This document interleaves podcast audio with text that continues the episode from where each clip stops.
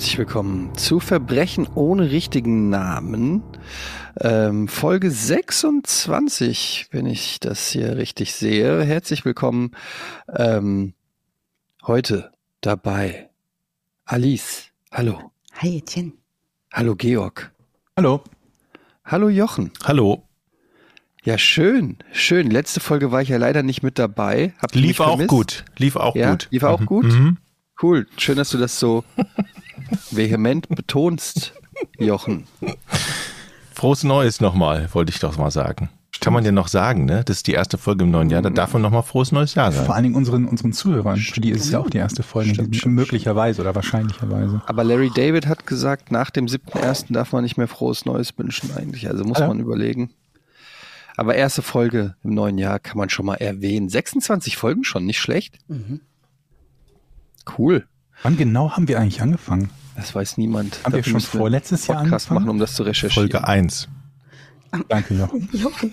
Ich glaube im März letztes Jahr. Kann das sein? Erste Folge? Ja, aber ich würde sagen vor allem. Wir machen ja alle 2 Wochen. Alle 2 Wochen. Wir vor einem Jahr. 50 Folgen eigentlich genau ein Jahr müsste genau ein Jahr sein. Hm. Ist auch wurscht. Wir werden das eruieren. Erste Folge war Februar 2021. Wisst ihr noch, wer dort der Bösewicht war?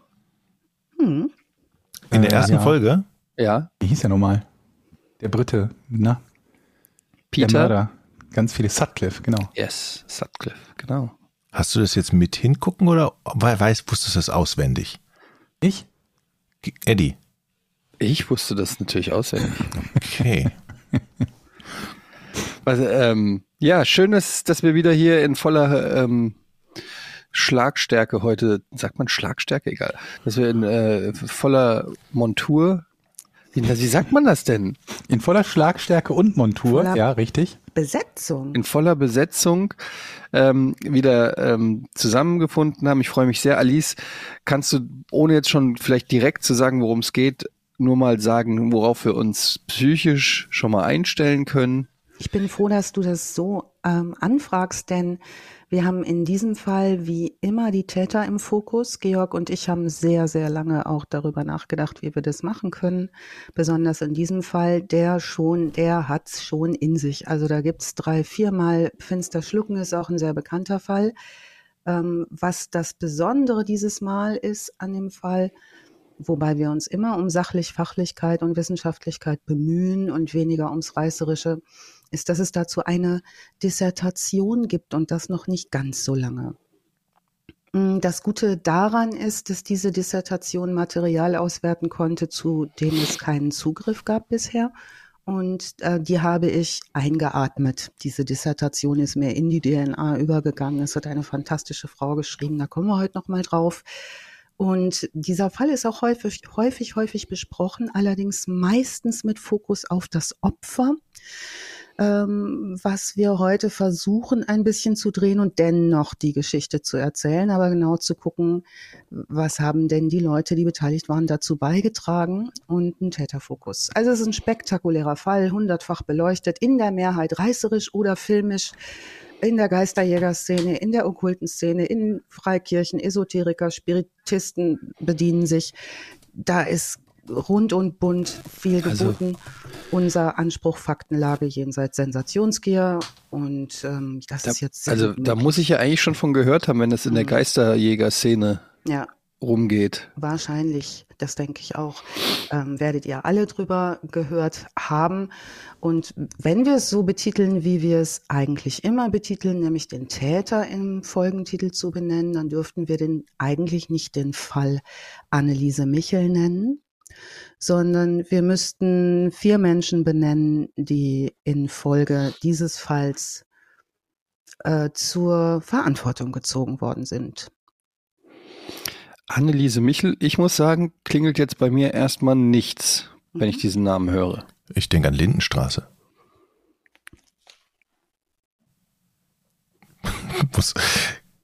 Stille im Raum. Ich bin vorsichtig, ein Stichwort zu nennen, weil das sehr vorprägend ist für alle weiteren Bilder. Ich erinnere mich gut dran, Eddie, als du gesagt hast, als wir die Dalton-Brüder gemacht haben und ich gleich zu Beginn gesagt habe, ne, hier Lucky Luke, das fortan nur noch das Bild von den vier Brüdern in den gestreiften Anzügen im Kopf war. Aber der Exorzist wird dir was sagen? Wie bitte? Der Exorzist. Ja, natürlich. Das sagen filmisch, ne? Also alle, die. Das ist der Fall? Das ist der Fall, der dahinter steckt. Oh, und geil. Der Exorzist bildet den nicht ab. Ne? Das gleich vorab. Also das, der Exorzist ist im Prinzip das, was wir genau nicht wollen, nämlich einen Fokus darauf zu legen, was ist denn hier alles Mythos und Hokuspokus und Shocking. Das ist auch shocking, was wir erfahren werden heute, aber es gibt ein bisschen mehr Informationen als noch vormals, so dass wir hier nicht mit den Ängsten arbeiten oder mit wilden Spannungsbögen. Dennoch wäre vorab vielleicht nochmal wichtig zu sagen, es wird viel um Kirche gehen heute und auch um Verantwortliche in den Kreisen der römisch-katholischen Kirche und auch in freikirchlichen Zusammenhängen.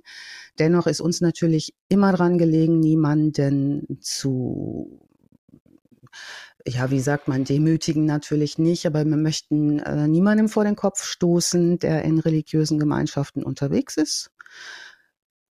Ist mir jetzt nicht so wichtig, ehrlich gesagt. Aber können wir aber machen von mir, das finde ich ja auch. No? Gut, dann generell lassen wir die halt dabei. In Ruhe. Wir machen uns eher mal lustig über die, die da komische Sachen machen, und das sind in der Regel nicht die, die es erwischt hinterher. Ne? Ja. Genug der Vorrede, oder? Ja, absolut. Let's go. Okay, hinter diesem Thema steckt relativ hoher Druck seitens der römisch-katholischen Kirche und dadurch auch lange, lange Zeit Vermeidung des Themas durch Geheimhaltung bestimmter kirchlicher Rituale, wie zum Beispiel dem Exorzismusritual. Auch heute noch sind die Menschen mit den Äußerungen sehr vorsichtig, obwohl es Millionen Quellen gibt, Presse weltweit, viele Podcasts, viele Dokus. Auch heute noch wird Täter in Anführungszeichen gesetzt, wenn wir von denen reden, die exorziert haben.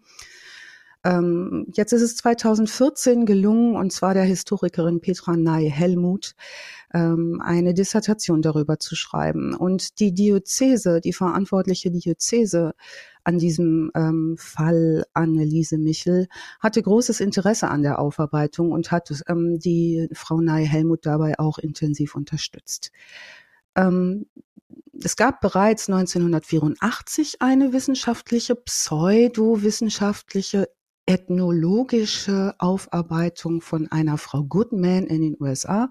Die hat es quasi spirituell ethnologisch aufgearbeitet und kam zu dem Schluss, ja, da hatten wir es mit einer echten Besessenheit zu tun. 2006 sind allerdings die Archive des Vatikans aufgegangen, weil die Sperrfristen wegfielen, und auch die Diözese Würzburg, die hier beteiligt ist, hat die sogenannten Geheimarchive aufgemacht, so dass es Einblick geben konnte in sowohl kirchliche Protokolle, Briefwechsel und auch die Prozessakten und Aussagen der Beteiligten. Das macht es uns sehr, sehr einfach, dieses 400 Jahre alte Ritual näher zu beleuchten, des Exorzismus.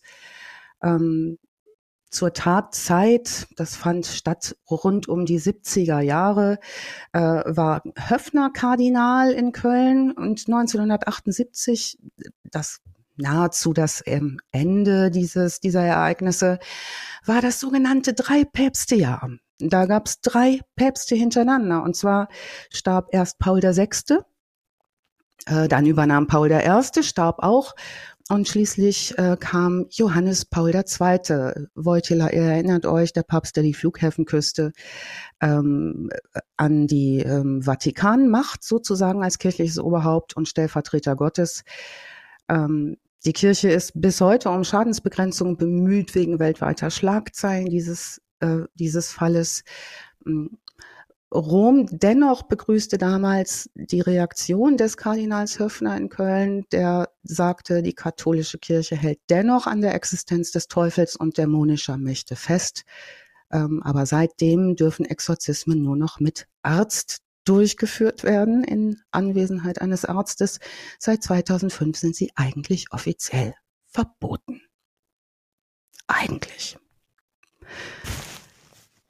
Wir gehen zurück ins Jahr 1978 und vorher, eigentlich erstmal in die 50er Jahre, da wird nämlich Anneliese Michel, Anna Elisabeth Michel, am 21. September 1952 in Leibelfing geboren.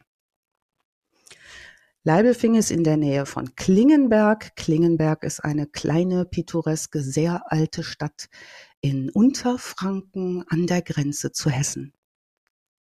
Würzburg ist nicht weit, und diese kleine Stadt ist eher ländlich geprägt, bäuerlich, Weinanbaugebiet übrigens auch durch die Lage.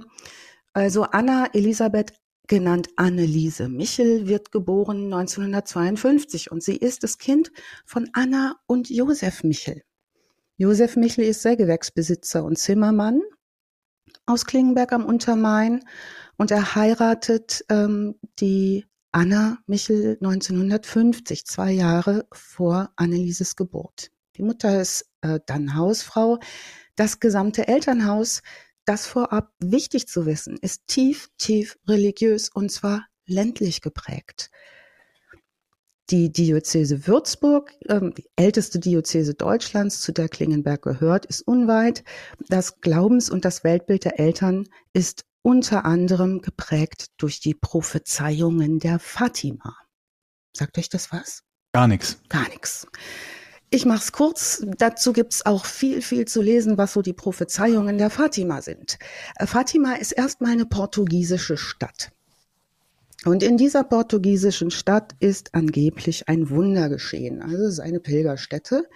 Diese Pilgerstätte ist allerdings, ich sage es mal vorsichtig, ein klein wenig umstritten. Also ist das nicht bei allen Pilgerstätten und bei allen Wunderstätten so? Nee, bei uns ist voll, hier ist voll das Wunder. Bei uns stimmte das. Ja. Bei uns war das so. Übrigens, kommt bitte her. Ja, bitte wehrt euch auch, wenn ich euch heute sage, glaubt's mir einfach, weil es zu viel zum Belegen ist. Ne? Hier geht's um glaubt's mal lieber nicht. Es wird viel geglaubt und auch viel Blödsinn, wenn ihr mich fragt. Aber ich habe auch Marienerscheinungen-Quartett gespielt. Kennt ihr das? Ich bin so ein Quartett. Was? Marienerscheinung-Quartett? Ja, da sind die alle drin, diese ganzen, wo überall Erscheinungen waren und wo. Was sind dann die Kategorien bei dem Quartett? Wie oft, wie viele Leute haben es gesehen, wie viele Pilger, nice. Also in den Pilgerstätten, und ob es eine Heiligenbildchen. Gibt es auch jährlichen Umsatz? Ja, so. Klar, wie viel Heiligenbildchen verkauft. Und hatte ich gesagt, wir machen uns nicht lustig, geht ja schon gut los. Aber ihr könnt euch vorstellen, wer sticht denn beim Heiligen Pilgerstätten-Quartett? Mecker. Was meinst du, der sticht? Also wer hat die krasseste Karte? Die krasseste Karte wurde immer gewinnt. Ach so, vermutlich, das muss ja eine irgendeine Jesus-Erscheinung sein? Immer Marien, Marienerscheinung. Nur Marien, ne? Also nur Marien, kein also Jesus? Islam ist raus, ne? Ach so, ich dachte, es geht nur um, okay, dann ist es, Judentum ist also auch raus? Ist auch raus. Ja, Vatikan. Was? Nee, Lourdes ist es. Schon mal. Ach so, das wovon ich dachte, okay, Pilgerstätten dachte ich. Ist eine Pilgerstätte. Ist der Vatikan keine Pilgerstätte? Bestimmt pilgern da auch Leute hin. Doch, oder? Pilgern kann man erstmal überall hinfahren. Was mit dem Waldstadion? Also okay, Fatima jedenfalls ist ein bedeutender Wallfahrtsort. Angeblich ist am 13. Juli 1907 3 Bauernkindern die Fatima erschienen. Und die Fatima hat diesen Bauernkindern Dinge gesagt. Und zwar 3 Weisheiten. Die wurden handschriftlich da niedergelegt von einer Frau, denen die Kinder das erzählt haben. Und diese Niederschriften wurden geheim gehalten im Vatikanarchiv, weil die so heilig waren. So, die wurde dann auch heilig gesprochen, die heilige Fatima. Also an diese Wahrheiten der Fatima, das ist der Orientierungspunkt, einer der starken Orientierungspunkte dieser Familie. Inhalt, und das wissen wir jetzt, weil die Archive offen sind und man das auf der Seite Vatikan nachlesen kann. Der Vatikan hat ein eigenes Internetarchiv mittlerweile. Ich verlinke euch das auch nochmal alles in den Shownotes. Endsilbe ist VA für Vatikan.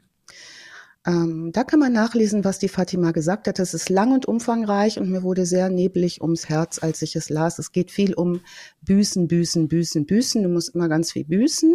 So, also für alles Schuld, Schuld, Schuld, Büßen, Büßen, Büßen, Beten, Beten, Beten, Beten, Beten. Und Culpa, Culpa.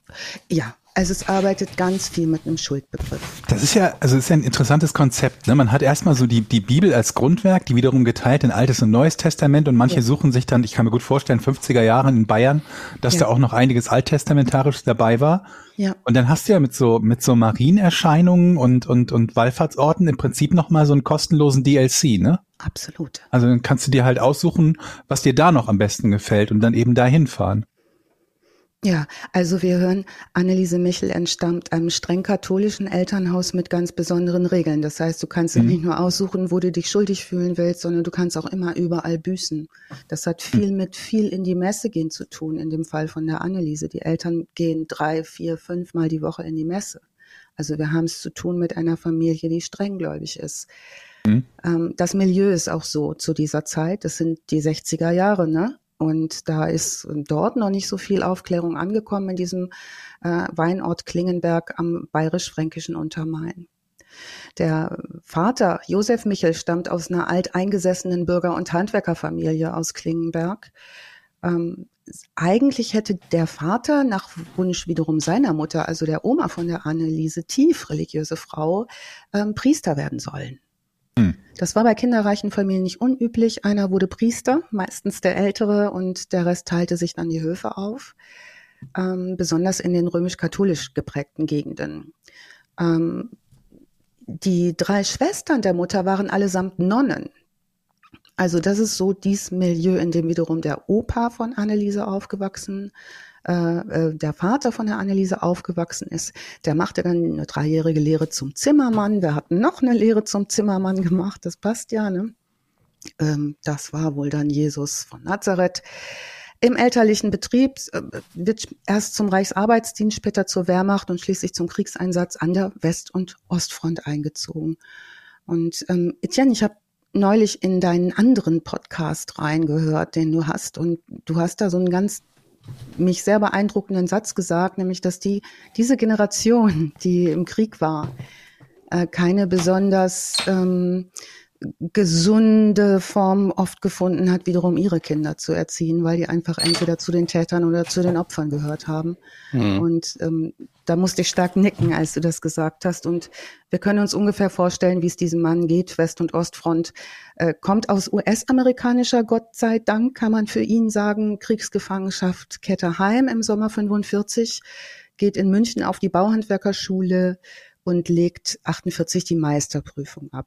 So. Also das Glaubens- und Weltbild dieses Vaters, das ist durch die Prophezeiungen der Fatima geprägt, aber auch, und jetzt wird's ländlich und robust, durch das bayerische Medium Alois Irlmaier und die Seherin Barbara Weigand und andere Inhalte sehr konservativer Strömungen innerhalb des Katholizismus geprägt.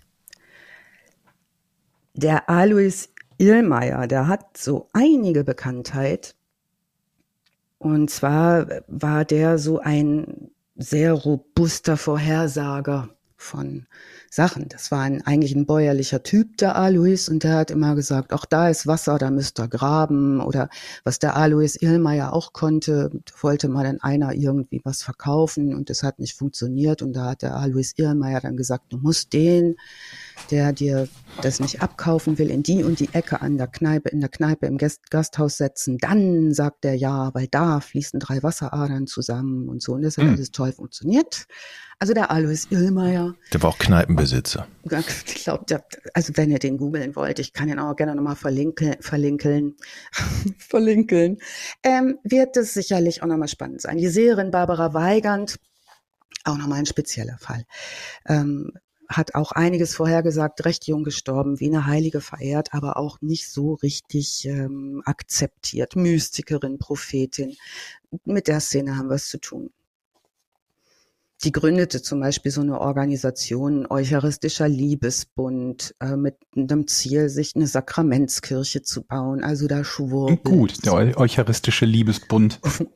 Ja, die hat viel aufgeschrieben, zum Teil eigenhändig, zum Teil auch diktiert. Die Inhalte werden als prophetisch eingeschätzt von einigen Christen. Die meisten ihrer handgeschriebenen Zettel hat man abgeschrieben, weil die Originale an kirchliche Vorgesetzte geschickt worden sind. Also deshalb gibt es da viel Abschriften. Also da gab es einen regen Postverkehr. Die hatte auch selber einen Seelenführer, der sie in seiner Autobiografie vermerkt hat. Also es gibt viel Aufzeichnungen und sie wird sehr verehrt. Die Offenbarungen an Barbara Weigand in 7 Bänden erschienen 2003. Das ist auch immer noch im Umlauf. Das heißt, das lesen sich immer noch viele Leute durch und voll. Wie viele neue Berufe wir kennenlernen, ne? Wir haben irgendwie Seelenführer, Mystikerin, Propheten und so. Doch, ist schon... Wie sieht's aus? Du wolltest doch immer, das ist doch immer anregend für dich. Seelenführer. Was meinst du? Ich würde mich nicht unbedingt selbst so bezeichnen wollen. Da würde ich eher warten, bis das mir nahestehende Menschen dann tun. Was macht ein Seelenführer? Kann man nicht so genau festlegen. Das ist der wahrscheinlich einschätzt, wie du moralisch zu handeln hast, ob du oft genug betest. Wenn dir was nicht gelingt, sagt er dir, dann betest du noch 3 Rosenkränze oder pilgerst irgendwo hin. Verstehe. Gepilgert wird heute auch noch viel, kommen wir auch noch drauf. Ich bin Seher dann. Ich finde Seher gut, ja. Okay. Und dann muss man nur was sehen und sagen, das habe ich gesehen. Dann tschüss. Schreibe ich dann auf, häng's irgendwo an Pfahl und lege mich wieder hin. Du musst ja Dinge voraussagen auch. Ja, mache ich dann. Du kannst das ja auch so machen, wie die Leute irgendwie auf Twitter oder so, die einfach danach sagen, ja, habe ich mir vorher gedacht. Weißt du, so die billige Art vom Seher. Einfach danach immer sagen, ja, habe ich gewusst. Okay. Ja, ist auch gut. Ich wusste in dem Film, dass Bruce Willis tot ist. Seher also 2.0. Claudia in der Schule immer sich gemeldet hat, nachdem mir was Richtiges gesagt hat. Wollte ich auch sagen. Ja, sorry. Da war Etienne schneller. Ach Gott, da kann ich mich ja wirklich noch erinnern an die Schule. Es war tatsächlich, da gab es immer die Typen, ne? Ja, genau, wie ihr beschrieben habt. Habe ich schon gewusst. Du kannst eine Gefolgschaft sammeln als Seher.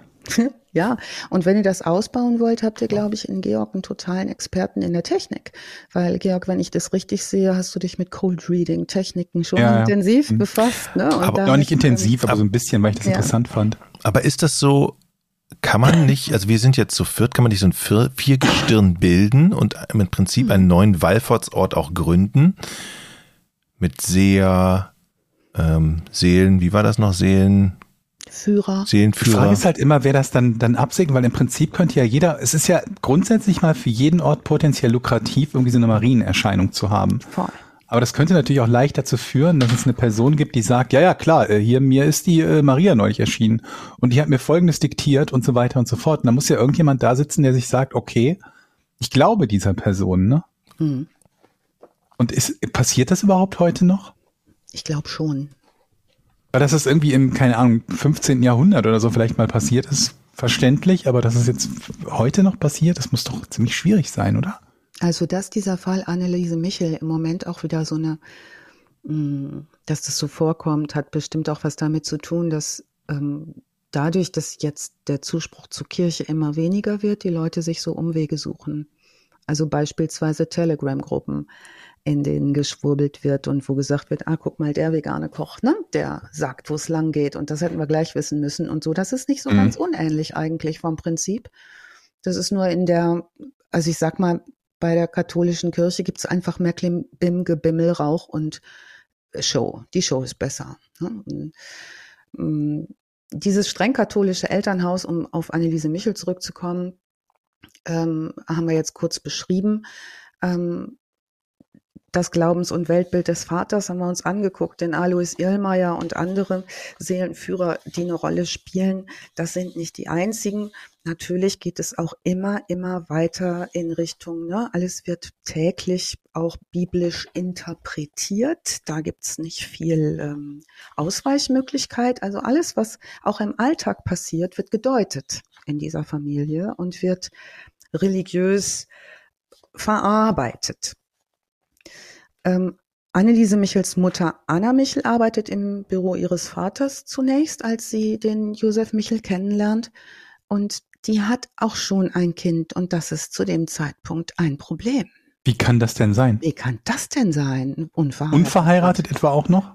Ja, also wie wir dann erfahren, auch im Rahmen dieser Dissertation, ist, dass die Verbindung der beiden, also des Josef und der Anna, wohl väterlicherseits von Anneliese Michels Großmutter arrangiert wurde. Und die hat dazu auf die Hilfe der Diözese Würzburg zurückgegriffen. Also die hat gesagt, wir haben ein dickes Problem. Wir haben hier, früher nannte man sie tatsächlich Bastarde, ein Kind aus nicht ehelicher Zusammenkunft. Wie können wir das hinkriegen? Und da hat schon die Kirche tüchtig mitgeholfen, dass das irgendwie ging. Also Anneliese Michels Mutter bringt eine 1948 geborene Tochter mit in die Beziehung. Das nährt natürlich Gerüchte im Ort. Ihr könnt euch vorstellen, was da los ist in so einer tiefkatholischen Kleinstadt um diese Zeit. Also es gibt Gerüchte im Ort, dass zugunsten der Familie Michel Geld geflossen sei, um die Heirat herbeizuführen, weil das ja alles uns überhaupt nicht möglich gewesen wäre. Auch wird das Gerücht niedergeschrieben, es habe sich um das Kind eines katholischen Geistlichen gehandelt. Wir haben es im römischen Katholizismus ja mit Zölibat zu tun. Das heißt, die Geistlichen haben ja maximal eine Haushälterin, wenn sie einen Priesterhaushalt haben, aber eher keine Affären. Naja, das Gerücht scheint umzugehen. Dieses Kind, das erste Kind, also das älteste Kind, stirbt 1956. Und zwar als Anneliese 4 Jahre alt ist. Dieses Kind stirbt an einem Nierentumor, bekommt als außereheliches Kind aber keinen Platz im Familiengrab, sondern wird an der Friedhofsmauer in einem gesonderten Grab beigesetzt. Die 3 jüngeren Schwestern kommen 54, 56 und 57 zur Welt. Anneliese Michel selbst ist bereits als Kleinkind kränklich und zeigt wenig Widerstandskraft gegen Krankheiten. Ab 1959 besucht sie die Volksschule in Klingenberg. Zur 6. Klasse wechselt sie an das Karl-Theodor-von-Dalberg-Gymnasium in Aschaffenburg. Aschaffenburg ist auch nicht weit. In dieser Zeit ist sie auch Mitglied im Sportverein, hat Klavierunterricht, Akkordeonunterricht und bereits damals ist sie sehr, sehr stark religiös unterwegs, geht mehrmals wöchentlich zur Messe, betet regelmäßig Rosenkränze, hat auch diese Sühne- und Buße-Geschichten schon als kleines Kind mitzutragen, schläft zum Beispiel zur Sühne für andere gelegentlich mal auf dem Fußboden, wenn das die Fatima so beschlossen hat, dass das gut ist. Also die Lehren der Fatima, weihen, weihen, weihen, büßen, büßen, büßen, das wird da durchgesetzt. Das macht sie alles auch gerne. Sie wird von ihrem Umfeld als freundlich beschrieben, als umgänglich, aber auch als ernst und introvertiert. Nach außen zeigt sie auch eine anhaltende Frömmigkeit und führt auch so mit anderen häufig religiöse Gespräche, auch um andere zu überzeugen, es ihr gleich zu tun. Mit ihrer Familie in verschiedener Konstellation unternehmen die mehrmals jährlich Wallfahrten nach San Damiano. Das ist ein von der katholischen Kirche nicht anerkannter Marienerscheinungsort in Norditalien.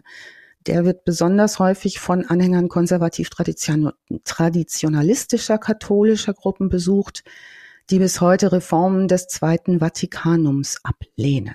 Der Vatikan, also die römisch-katholische Kirche, hat im Januar 59 unter Papst Johannes dem 23. beschlossen, die römisch-katholische Kirche zu erneuern.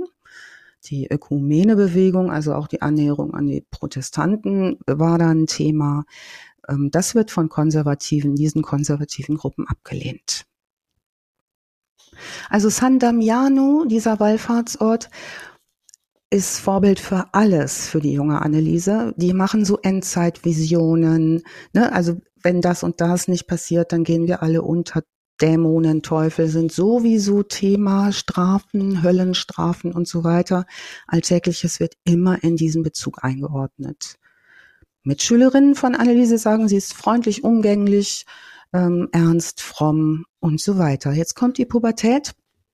Die geht so los rund um das Jahr 64 bis 66, also wie bei allen Jugendlichen in den 60ern besonders, erlebt sie jetzt ein starkes Gefühl der Einschränkung und fühlt sich machtlos gegenüber den strengen Moralvorstellungen, vor allen Dingen auch der Mutter.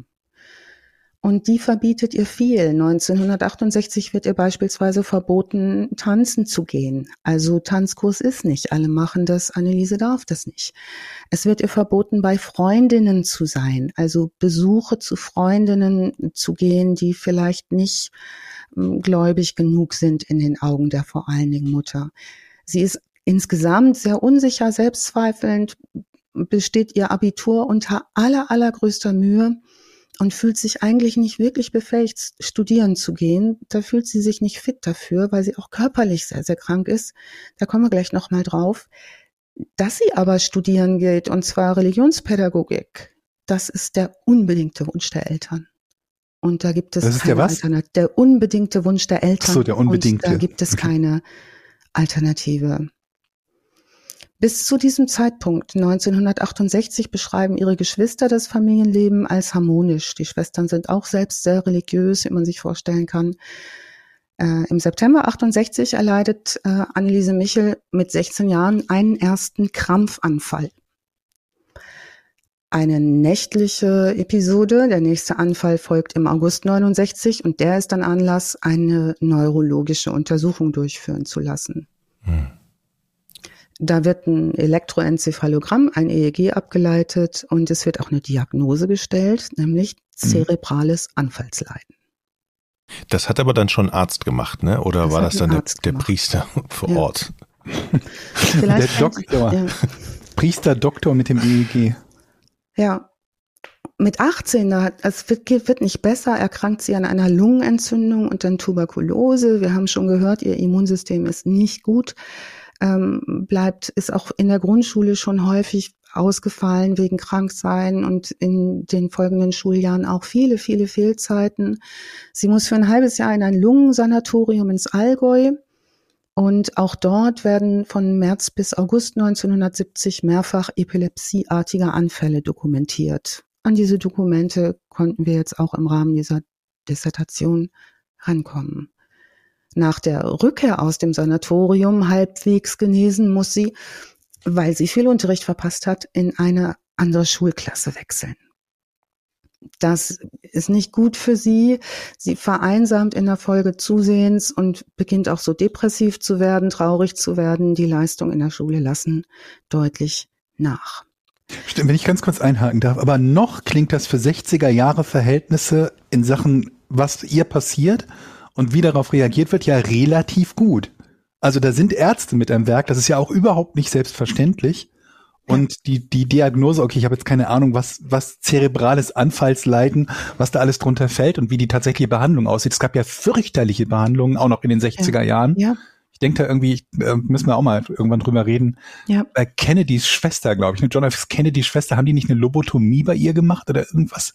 Irgendein ganz wilder Eingriff, weil sie zu sehr sexuell interessiert war oder so, ne? Weil man gesagt hat, das ist ja krank, das gehört sich für dieses Mädchen nicht. Richtig. Ne? Also noch sind wir auf einer Schiene, die ja halbwegs sachlich klingt. Genau. Und auch noch halbwegs in der Differenzierung körperliche Erkrankung versus psychische Erkrankung, was damals durchaus auch nicht nur üblich war.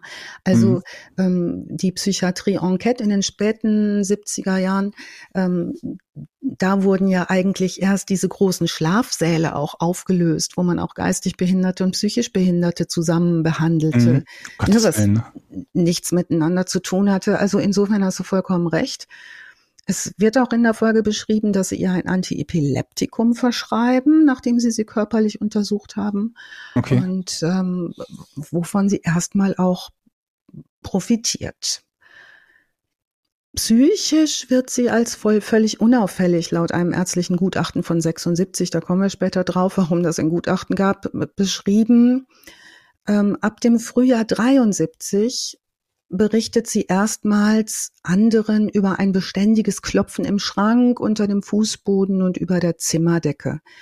Und das wiederum schreibt diese USA-Ethnowissenschaftlerin, dass es da losgegangen ist. Deshalb können wir das nur mit Vorsicht genießen, was die Frau Goodman da geschrieben hat. Im September 73 schildert sie diese Eindrücke jedenfalls auch gegenüber einem Arzt. Der deutet das als beginnende Psychose.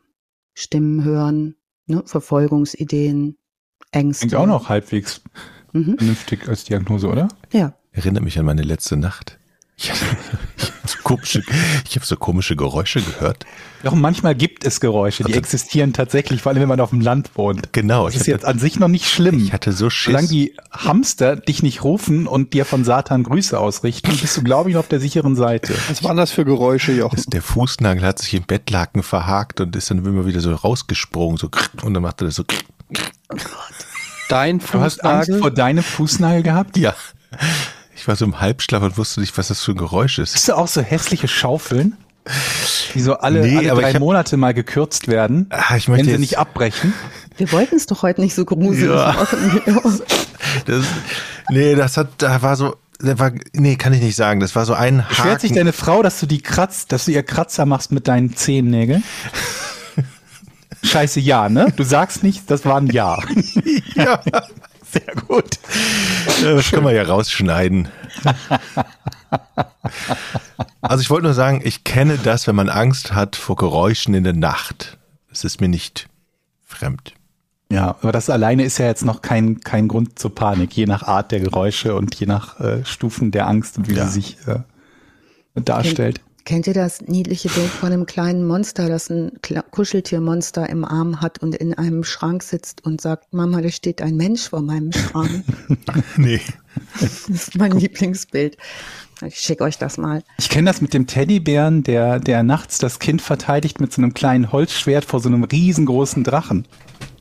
Und der das Kind beschützt. Das fand ich auch sehr schön. Ja, das sind schöne Geschichten. Unsere ist nicht so super schön. Wobei ich jetzt die Fußnagelgeschichte, muss ich sagen, also hatte auch Tiefe. Ja. Jochen, da konntest du richtig bieten. Also was jetzt geschieht ist, dass sie ein Antiepileptikum verschrieben bekommt namens Zentropil. Ist das was man heute noch so machen würde, oder ist das irgendwas, was... Ja, wir geben dir ein bisschen radioaktive Strahlung und etwas Uran ins Essen, dann wird das schon, Kind. Ja, also man hat viel Blödsinn veranstaltet mit Leuten, die Depressionen hatten beispielsweise, oder Hausfrauen, die nicht so gespurt haben, wie es irgendwie dem Idealbild, da wurde auch gerne elektrogeschockt und so eine Sachen, ne? Da war schon viel Blödes unterwegs, aber dieses Antiepileptikum war erstmal eine gute Idee, weil sie ja vermutlich epileptische Anfälle hatte und einem EEG zufolge konnte man auch nachweisen, körperlich untersucht, dass es eine Schädigung einer Gehirnregion gab, die diese Anfälle vermutlich ausgelöst haben. Also bekam sie Zentropil, wie wir allerdings später feststellen und was auch Ärzte später sagen werden, in einer viel zu geringen Dosis für die Stärke der Schäden, die sie hat. Was Zentropil aber macht, wenn man es ordentlich nimmt, ist, dass es eingreift ins Gehirn und das so ein bisschen reguliert. Es hat wie jedes Medikament unerwünschte Nebenwirkungen.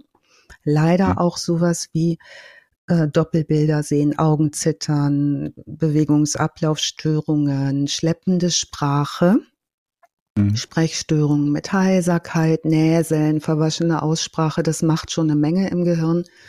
Aber um epileptische Anfälle, die ja auch tödlich enden können, zu vermeiden, ist es ein sehr wirksames Medikament. Bei Langzeittherapien kann es auch zu Hirnschädigungen führen. Das haben wir bei vielen Medikamenten, die stark eingreifen müssen, dass sie über eine lange Sicht natürlich auch Schäden machen. Das ist bei diesem Medikament so, dass es sogar später dann, wie auch bei Kopfschmerztabletten, wenn ich die überdosiere, kriege ich Kopfschmerzen irgendwann, ne? Kann es vermehrt zu Krampfanfällen oder Antriebslosigkeit oder Muskelschwäche führen. So. Und diese Medikation wird schlecht überwacht. Das heißt, wenn ich eigentlich eingestellt werden sollte auf ein Medikament, wäre es gut, ich würde alle 2 Wochen meinen Arzt sehen. Das geschieht hier deutlich nicht. Sie kriegt es ohne Ansehen der Person verschrieben und es ist auch nicht klar, nimmt sie das immer. Merken wir uns. Also bis zum 3.9.73 psychisch völlig unauffällig laut diesem ärztlichen Gutachten. Dann schildert sie diese Eindrücke mit dem Stimmen und dem Klopfen. Im selben Jahr legt sie, das muss man sich vorstellen, begleitet von großen Versagensängsten das Abitur ab. Also das alles in ihrer schlechten Konstitution. Das ist hoch anstrengend. 21 dann, ne? Ja, mit knapp 21. In dem Jahr wird sie 21, macht im Frühjahr das Abitur und im September wird sie 21. Das ist psychisch total belastend für sie. Und obwohl das alles so anstrengend ist, unter den Gesichtspunkten drängen die Eltern sie sehr, sofort mit dem Studium zu beginnen. Und zwar gleich im Wintersemester.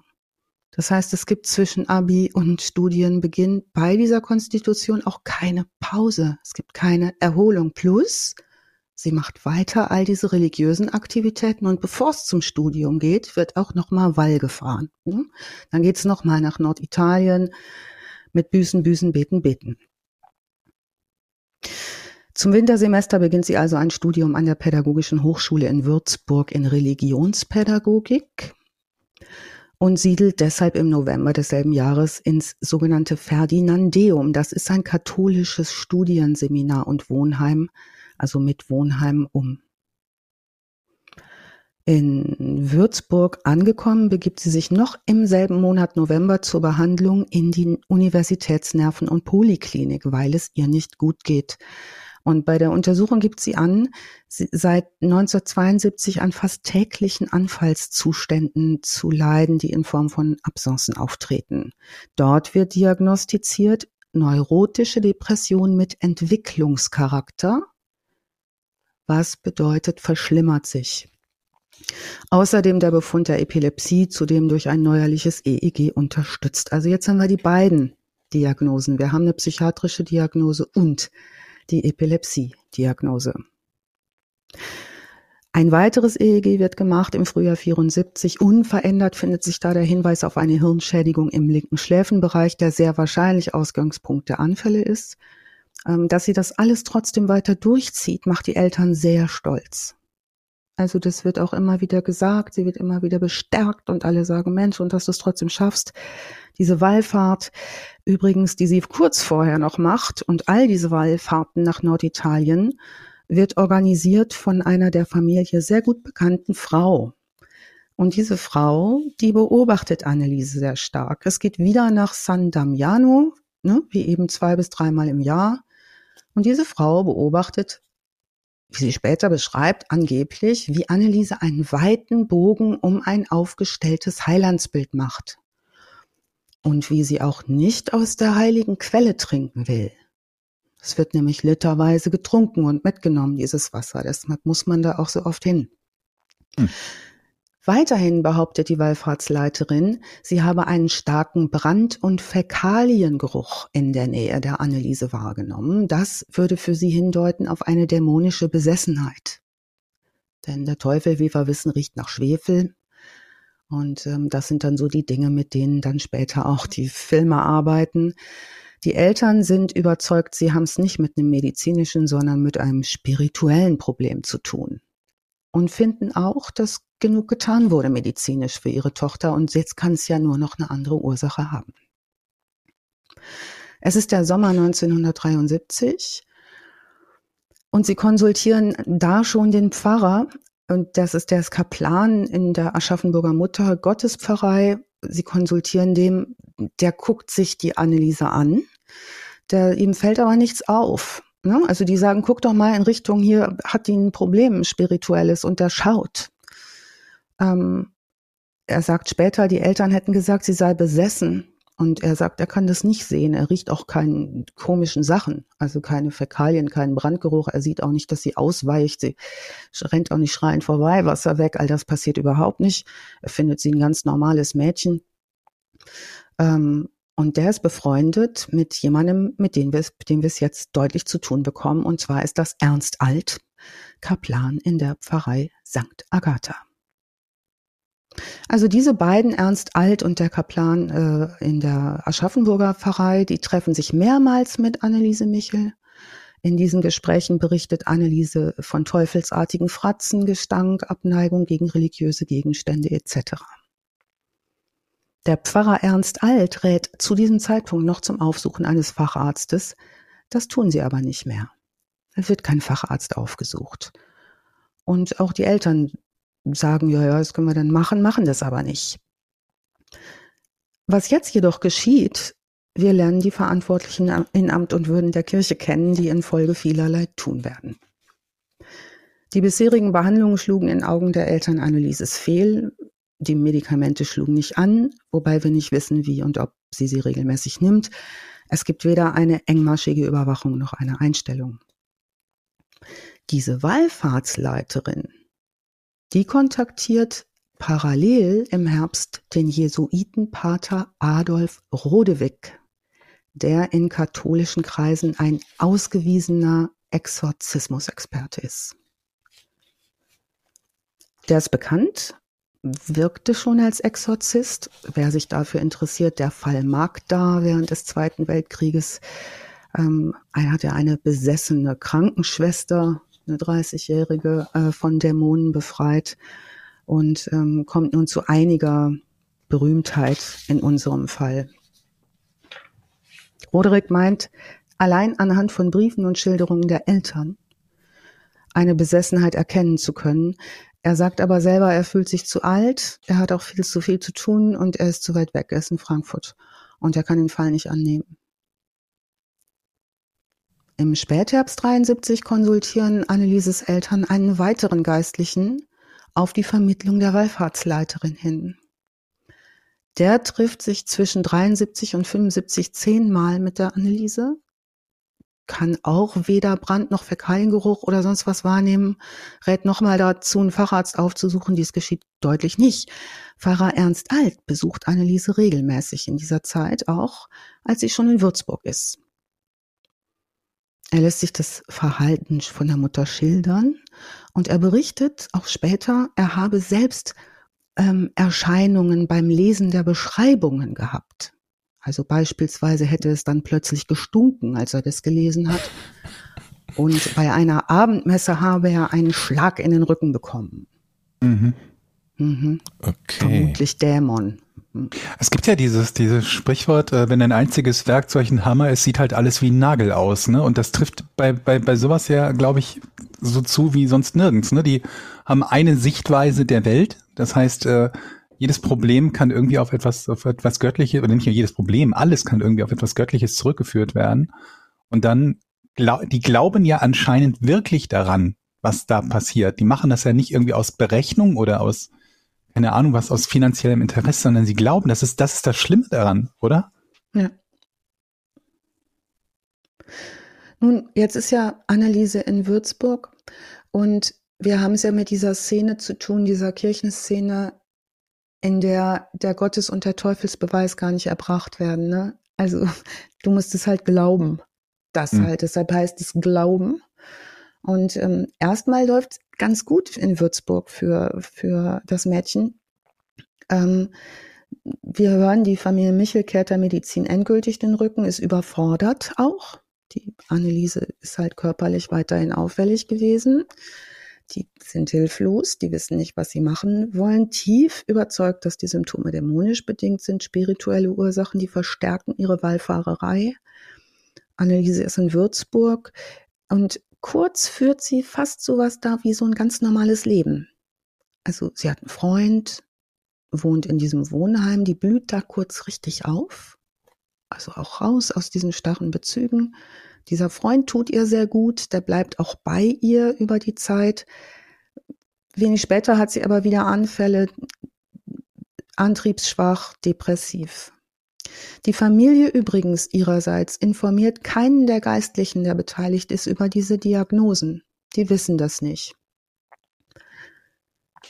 Diese Verschlechterung 1974 tritt ein. Es gibt häufiger Besuche bei einer Neurologin und bei dem Pfarrer Alt. Die Neurologin diagnostiziert, was wir wissen, nämlich nach wie vor diese zerebrale Störung. Und Herr Pfarrer Alt diagnostiziert auch was. Der Ernst Alt diagnostiziert 1964 Umsessenheit. Umsessenheit. Umsessenheit. Und sagt Anneliese, sie braucht jetzt einen Seelenführer und den solle sie sich nun wählen. Er nimmt auch Kontakt zum Bischof in Würzburg auf und bittet um Erlaubnis zum Exorzismus. Das ist 1974 im November. Diese Bitte um den Exorzismus trifft in eine Phase, in der es sowieso die beginnende Welle dieser sogenannten Satanic Panic weltweit ist. Ne, parallel in den USA geht es los mit diesen Sekten und der Hippie-Bewegung und so satanistisch-okkulten Geschichten und so. Also es fällt auch auf so einen fruchtbaren Boden. Das passt in die Zeit. Am 1.7.75 bittet Pfarrer Alt um bischöfliche Erlaubnis zum ersten Exorzismus probativus. Das ist nach diesem Ritual, diesem strengen, niedergeschriebenen, 400 Jahre alten Ritual der erste Schritt. So ein Testexorzismus. Da wird noch nicht so viel gemacht, da wird gebetet und ich glaube ein bisschen Weihwasser gespritzt und noch eine Sache. Und da kann man dann sagen, könnte ein Dämon sein. Parallel schreibt Anneliese ihre Studienabschlussarbeit zum Thema Angst und ihre Bewältigung als religionspädagogische Aufgabe. Das heißt, was wir lernen, ist, dass sie jetzt sich parallel zum Angst haben und sich schlecht fühlen, auch mit dem Thema fachlich beschäftigt. Das übrigens kennen wir so ganz typisch aus den Studiengängen Psychologie, Pädagogik etc., dass wenn ich etwas lerne zu einem Thema wie Angst oder Autismus oder irgendwelche psychischen Störungen oder so, dass man sich so intensiv mit dem Thema beschäftigt, dass man das kurz selber hat. Wie Symptome googeln, ne? Genau, ist wie Symptome googeln. Das heißt, das kann auch Symptome verstärken, wenn ich sowieso labil bin. Fühle ich. Mhm. Ja. Das geht bei mir sogar nicht nur bei so gesundheitlichen, körperlichen Sachen, sondern auch, wenn ich irgendwelche Horrornachrichten lese, Autounfälle oder irgendjemandem ist irgendwo was eingestürzt und auf den Kopf gefallen oder so. Das führt dann dazu, dass ich mich in meinen eigenen vier Wänden nicht mehr sicher fühle, weil ich denke, vielleicht sind die auch einsturzgefährdet. Ist ja möglich, ne? Ja, auch jemand, der Paranoia hat, kann verfolgt werden. Ja, stimmt. Stimmt. Also ich glaube, so alles, was man im Kleinen hat, hat ja immer seine Berechtigung und Angst soll einen ja erstmal vor was schützen. Und in diesem Fall ist es aber so, dass es mit diesem religiösen Überbau auch immer eine religiöse Begründung für alles gibt, was eigentlich dir selber die Kontrolle für alles abnimmt. Also du kannst es selber gar nicht kontrollieren, wenn es eine höhere Macht tut. Was sehr wahrscheinlich bei Leuten mit Angststörungen oder Depressionen nicht sonderlich zuträglich ist, dass sich die Symptome verbessern. Ne? Also in dem Fall kommt auch noch das dazu. Also auf ins Spirituelle, weg vom Medizinischen im Herbst 1975. Am 3. August 1975 wird der erste kleine Exorzismus an ihr verübt. Sie ist vorübergehend wieder bei ihren Eltern in Klingenberg, die inzwischen von der Besessenheit ihrer Tochter überzeugt sind. Und nach einem Gespräch geht das jetzt los. Parallel ist es jetzt so, dass der Pfarrer Ernst Alt ganz klar sagt, ja, das ist Besessenheit, ne? Das ist Umsessenheit, das ist so. Sie magert parallel stark ab. Das ist übrigens auch eine Nebenwirkung der Medikamente, also sie wird immer dünner. Und es ist nicht so, dass der nur 1-2 Mal vorbeikommt und das tut, sondern es ist so, dass der tatsächlich in einer ganz engen, jetzt anfängt in einem ganz engen Turnus sie zu sehen. Zwischendurch wird's kurz besser, dann geht der Ernst Alt in den Urlaub, da verschlechtert sich alles wieder. Also es gibt auch so etwas wie eine Art gefühlte Abhängigkeit von diesen Ritualen. Es wird dieser fanatische Rodewyk, der Adolf Rodewyk, der zweite Exorzist, der wird eingeladen. Die Eltern sagen, sagen, es gibt keine Möglichkeit für eine medizinische Lösung. Es wird angeregt, vielleicht doch die Anneliese in eine Nervenheilanstalt einzuweisen, wie das damals noch genannt wird. Das kommt für die Eltern überhaupt nicht in Frage. Das ist zu dem Zeitpunkt auch noch eine Schande, ne, in der Psychiatrie zu landen. Und das soll auf gar keinen Fall hinten dabei rauskommen. Also da ist der Zeitbezug sicherlich auch nochmal wichtig. Wisst ihr eigentlich, wann die erste Psychiatrie oder wo es die erste Psychiatrie gab? In Wien, habe ich mal eben gegoogelt. Echt? 1784, aber weil ich wissen wollte, wann die ersten, ich nenne es jetzt mal Irrenhäuser, damals war es ja noch, damals hießen die ja alle Irren, die irgendwas hatten, was man nicht so zuordnen konnte. Aber ich hätte nicht gedacht, dass es in Wien war, habe ich jetzt. Ich hätte auch Hamburg gedacht. Hamburg war früh auch, ne? Also die Hamburger Psychiatrieschule ist auch sehr, sehr bekannt. Köln war auch recht früh, Rheinland war sehr früh dran. Aber Wien? Cool. Mhm. Freud war ja auch in Wien, ne? Kann das mit der Gründung der Psychoanalyse zu tun haben? Keine Ahnung. 1784 war es. Ja. So viel zum Thema Jochen weiß was. Off jetzt wieder. Ja, also Rodewyk entschließt sich Anfang September, Anneliese in ihrem Elternhaus in Klingenberg aufzusuchen, sich selbst ein Bild zu machen. Kommt an, die liegt auf dem Fußboden, hat offenbar einen Anfall, liegt angeblich in einem Art Trancezustand und meldet sich aus hier heraus eine Person namens Judas, den wir aus der Bibel kennen. Nun erlebt der fanatische Exorzist Adolf Rodewyk, dass sie kein vernünftiges Gespräch mit ihm führen kann. Und da er ihr versprochen hat, sie nicht im Stich zu lassen, sagt er, das ist ganz klar, hier muss ein Exorzismus ran. Das ist der 9. September 1975. Und Rodewyk stritt auch später immer wieder ab, in irgendeiner Form näher über die ärztliche Behandlung Annelieses informiert gewesen zu sein. Jetzt schreibt der Rodewyk ein Gutachten und weil die Anneliese ihn im Rausgehen geohrfeigt hat, im Rahmen dieser Absence schreibt er in sein Gutachten an den Bischof Stangl in Würzburg, der das alles erlauben muss, dass ein Exorzismus angezeigt ist. Dieses Gutachten kann man nachlesen und das hat die Petra Ney-Hellmuth getan, die Dissertation dazu angefordert hat. Und sie nennen in diesen Dokumenten, in diesen Gutachten sie auch nicht bei ihrem richtigen Namen. Sie beziehen sich lange auf ihre Schweigepflicht auch als Pfarrer. Es wird auch noch zum Problem in diesem Fall. Und sie nennen sie Anneliese in diesen Gutachten. Sie wollen sich sehr gerne um sie kümmern, weil für sie spricht, dass ein Exorzismus an ihr ausgeübt wird, dass sie so ein frommes, nettes Mädchen sei. Also auch das ist Voraussetzung, um in den sehr zweifelhaften Genuss dieser Behandlung zu kommen. Gut, sie reden von Zerstörung von sakralen Gegenständen, dann wieder sie sieht Fratzen, hört Klopfgeräusche, ist unfähig, Nahrung und Flüssigkeit aufzunehmen. Das ist übrigens auch häufig der Fall, wenn ich Epilepsie habe, ne? Das ist Gewichtsabnahme ist da ein großes Problem. Nun, der Bischof Stangl, den könnt ihr auch nochmal auf Wikipedia nachlesen, das ist beeindruckend, der sagt, da kann es jetzt losgehen. Rodewyk sagt, er kann es nicht selbst machen, er ist zu weit weg, zu alt, zu viel zu tun und er lädt ein Arnold Renz. Pater Arnold Renz, mit dem haben wir es jetzt zu tun, der Dritte im Bunde, wird eingeladen Anfang September, um die Exorzismen durchzuführen.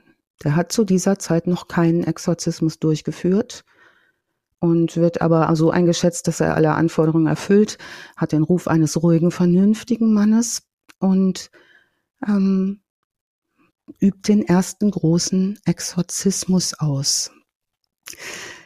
Das sind viele, viele Gebete im Beisein vieler Leute. Das ist, wenn man es mal sieht, es gibt tausende Videos dazu auf YouTube. Es ist was sehr Bedrängendes. Und wenn ich mir vorstelle, jemand ist krank und sowieso nicht stabil, ist es sicherlich auch was sehr, sehr Anstrengendes. Also wird das exorzistische Verfahren unter strengem Ausschluss der Öffentlichkeit angeordnet. Die Eltern berufen sich auf das Schweigegebot auch später und auch daran, dass sie gar nichts dazu sagen durften.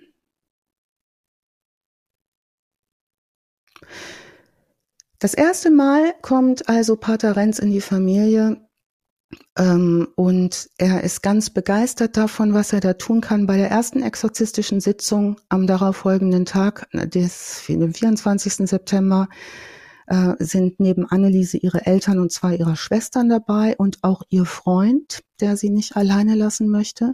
Da ist auch dabei die Wallfahrtsleiterin, von der wir gehört haben, ihr Mann und zwei der Aschaffenburger Geistlichen. Und alle Sitzungen nimmt der Pfarrer auf Tonband auf. Er macht auch Fotos von den Zuständen, in denen Anneliese sich in größter Not befindet.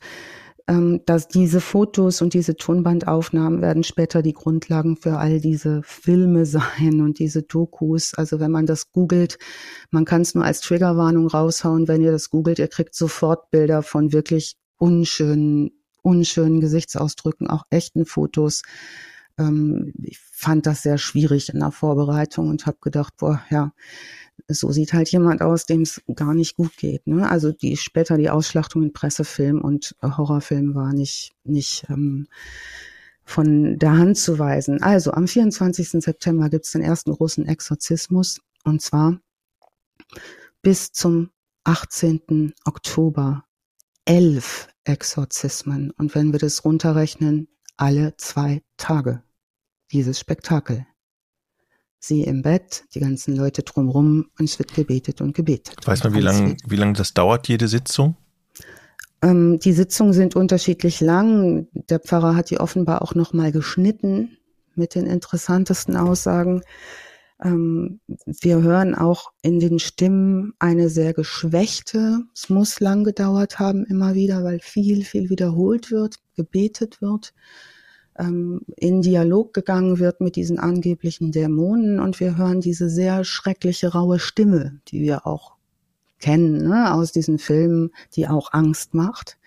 Das übrigens ist ein Stimmphänomen, das Leute bei hohem Stress entwickeln können. Das hat was mit den Stimmbändern zu tun. Jochen, du bist ja auch Stimmexperte. Ne? Ja, das habe ich noch nie erlebt, aber gut. Bildung, also gibt es tatsächlich so eine Stimmband. Ja, ich muss sagen, mir geht's zur Zeit, ich bin ganz schön gestresst. Also passiert echt viel in meinem Leben gerade. Ja, weiß auch nicht, was Steuerberater oder so haben.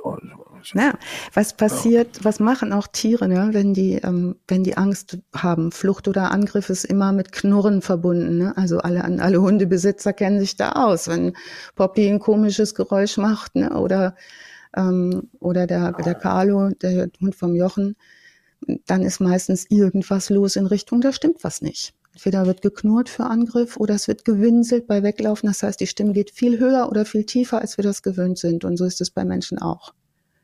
Wird hier als Zeichen von Besessenheit gewertet. Und diese Tonbandaufnahmen sind tatsächlich eindrucksvoll.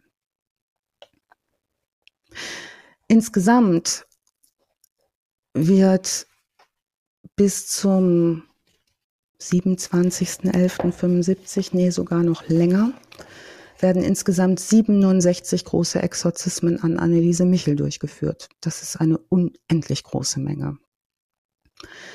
Zwar gibt es keinen direkten Kontakt in dieser Zeit zum Bischof seitens der Familie. Ist denn da definiert, was genau da passiert bei diesen 67 Exorzismen? Ja, also das folgt immer nach diesem vorgefertigten Ritual, und es ist auch dokumentiert, wer alles zu Wort kommt, aus ihr heraus angeblich. Und da muss ich jetzt mal ganz kurz woanders nochmal nachblättern, weil ich das ja eigentlich so unglaublich fand, was da alles angeblich bemerkt wurde. Also stellt euch so vor, in den Phasen, in denen Anneliese Michel exorziert wird, das ist immer am Wochenende, das sind die Wochenendtage, denn sie pendelt zum Studieren nach Würzburg, noch in dieser Phase, wo es ihr schon sehr schlecht geht. Also sie pendelt zwischen Würzburg und Klingenberg, um Studium und die Austreibungen weitestgehend nebeneinander betreiben zu können. Das heißt, die erholt sich nie, ne?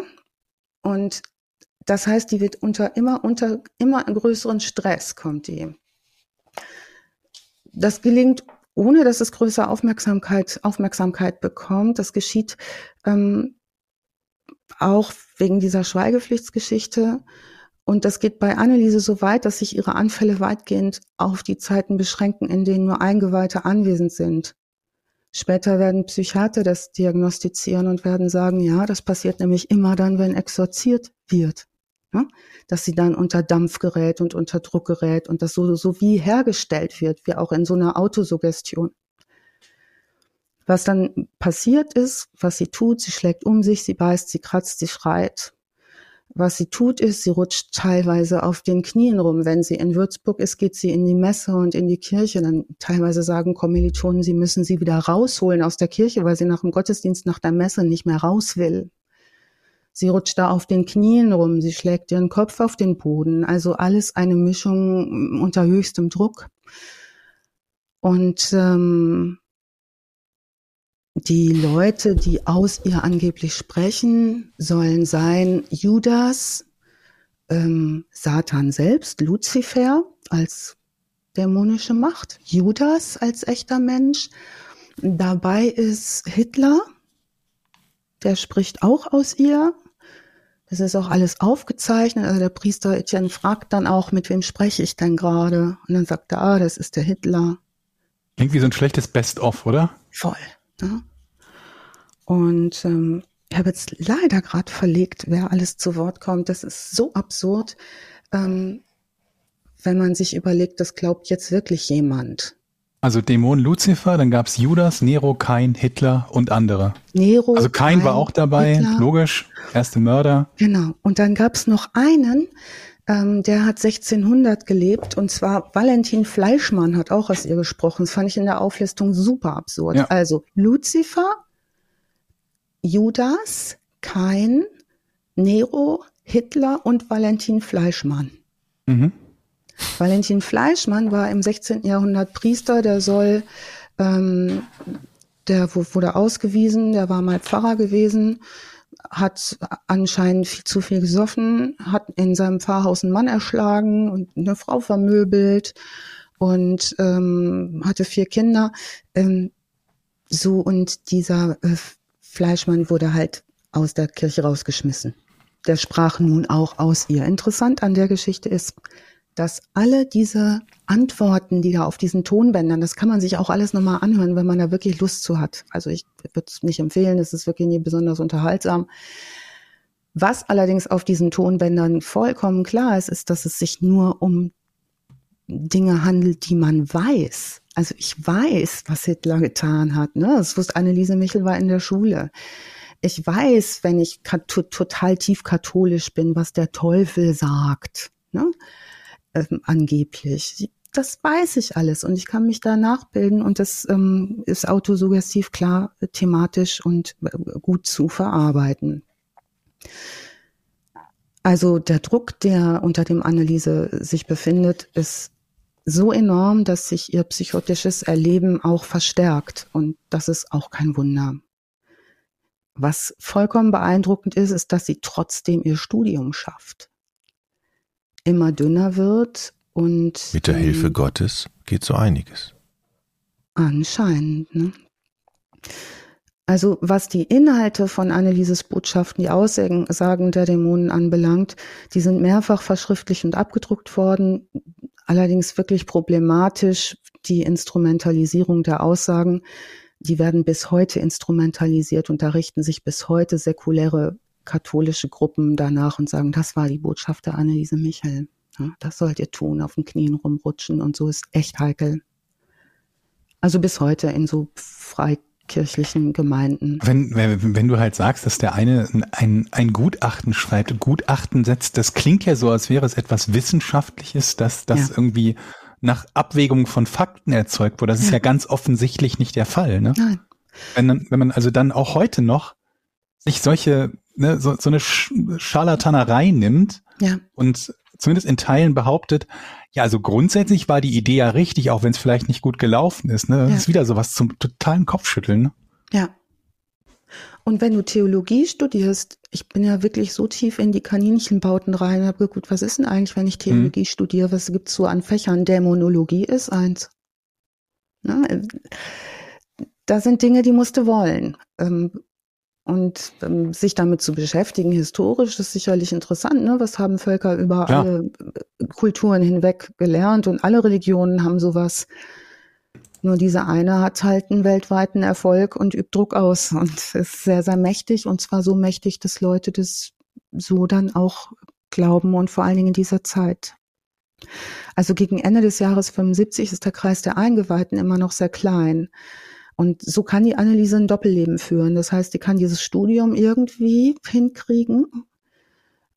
Ihre Kommilitonen machen sich große Sorgen um sie. Und zwar so sehr, dass sie sagen, eigentlich geht das hier gar nicht mehr. Die muss ins Krankenhaus. Jemand muss einen Arzt holen. Die muss ins Bett. Teilweise kann sie auch aus Schwäche das Bett nicht verlassen, hält aber irgendwie weiter durch. Wie gesagt, anfallsfrei außerhalb der Exorzismen. Die sind aber reichlich. Das Ehepaar Michel sieht diese Exorzismen als Erfolg. Schreibt zum Beispiel die Mutter Michel im Dezember 75, dass die Tochter zwar immer noch ihr Kreuz zu tragen habe, aber sie könne schon wieder die Heilige Kommunion empfangen.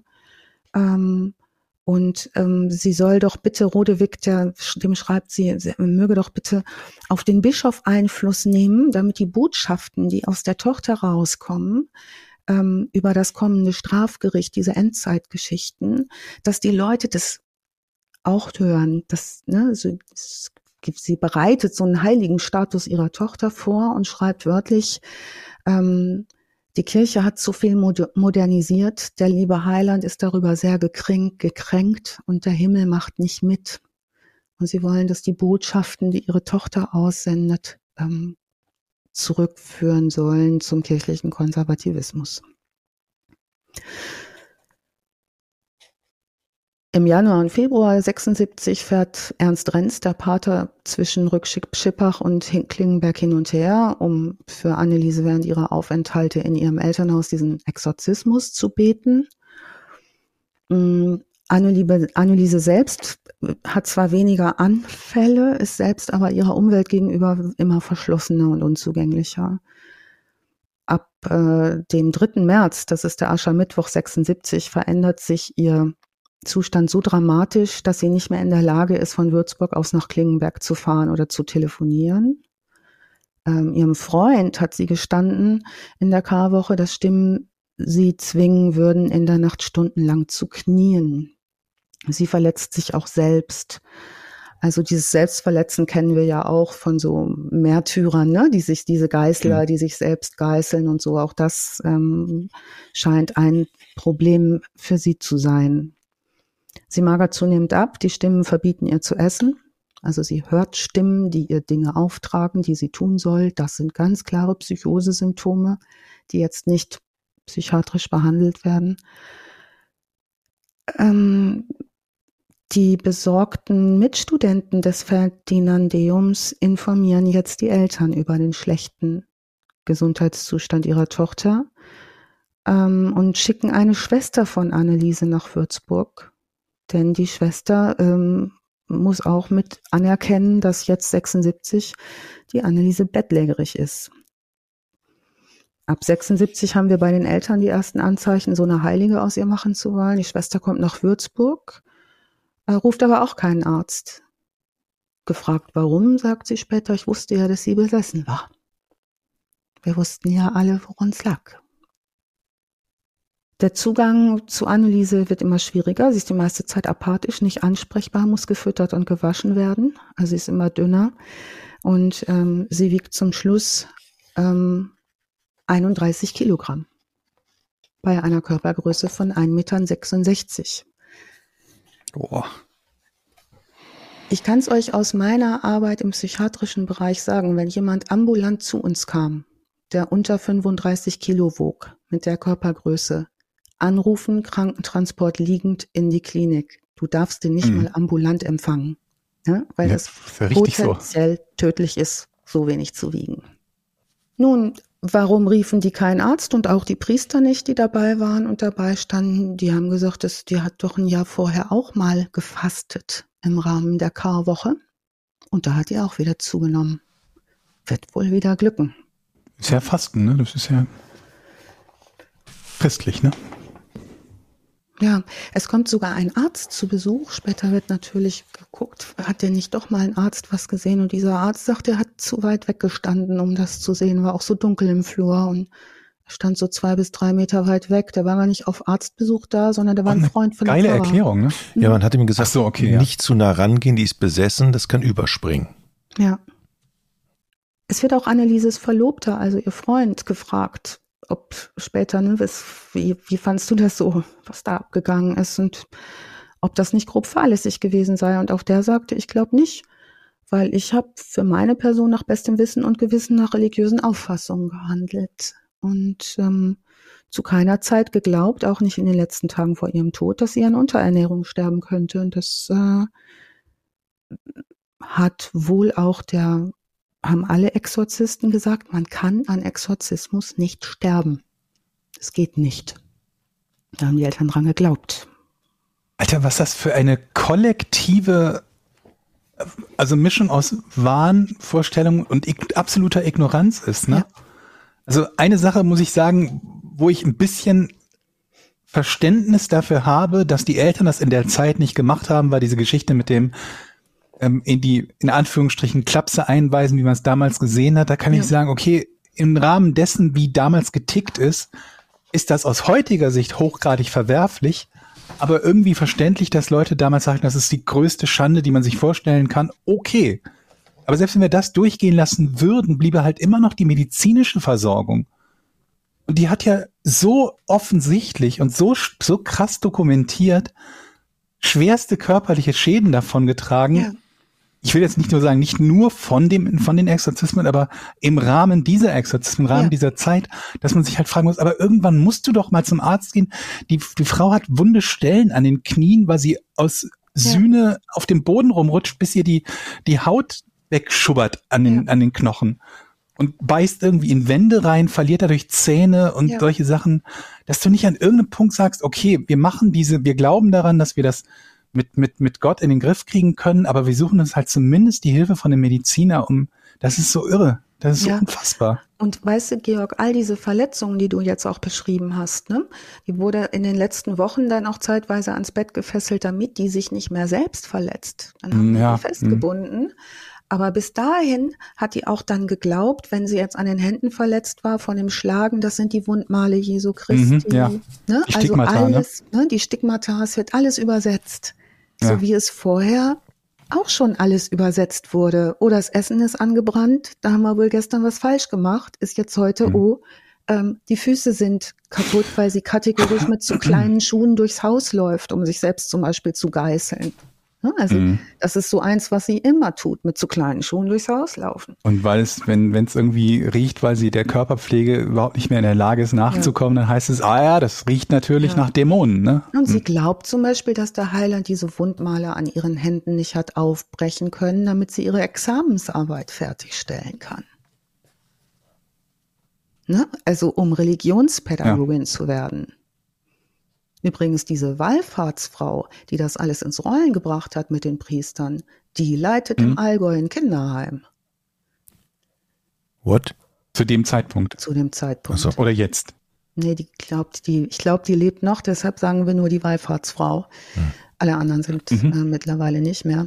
Aber naja, das ist wirklich alles dokumentiert, fotografiert. Wurde später dann auch vor Gericht natürlich verwertet. Am 30. Juni 76 wird letztmals der Exorzismus an Anneliese Michel durchgeführt. Und sie stirbt am 1. Juli 1976 an den Folgen des schlechten Ernährungszustandes und der hochgradigen Abmagerung.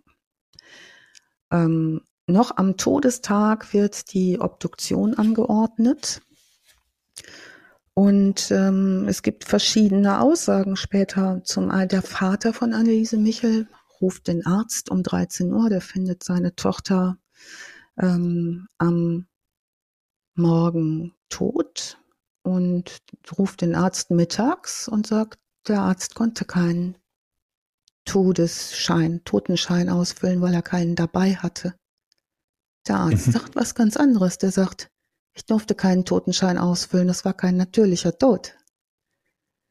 Mhm. Ja, sondern der Arzt geht jetzt hin und sagt, Heidewitzka, wir sagen mal der Polizei Bescheid. Immerhin. Die erste Vernünftige in diesem. Mhm. Mhm. Ja, Tod am 1. Juli 76.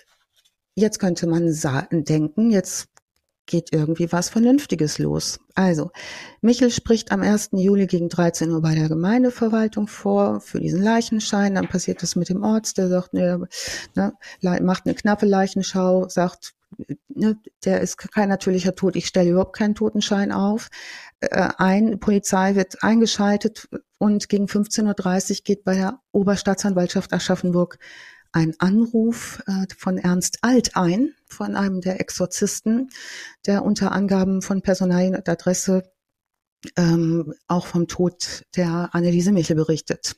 Berichtet auch, sie habe an einer Besessenheit gelitten und sei seit einigen Wochen exorziert worden, seit einigen Monaten. Die Leiche wird untersucht, wird obduziert.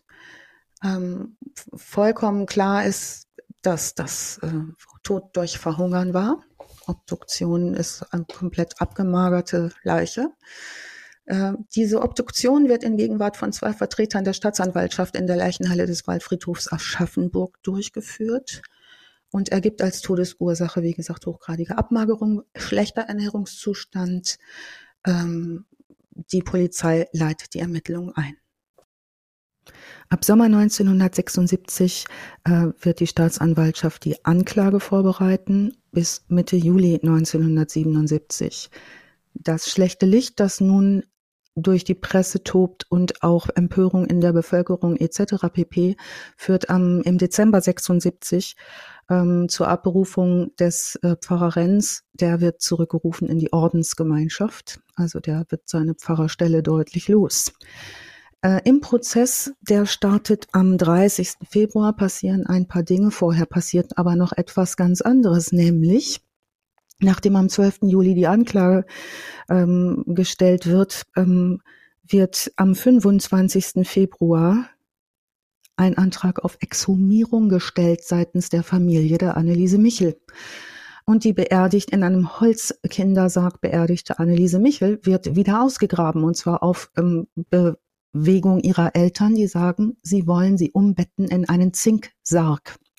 Zinksärge werden dafür vorgesehen, damit die Leiche nicht verwest. Ne? Also ja, auch Familiengräber irgendwie, da stehen die alle so hochkant in so Zinksärgen, damit sie fürs Jenseits irgendwie dann gut durchgeledert noch am Stück zur Verfügung stehen.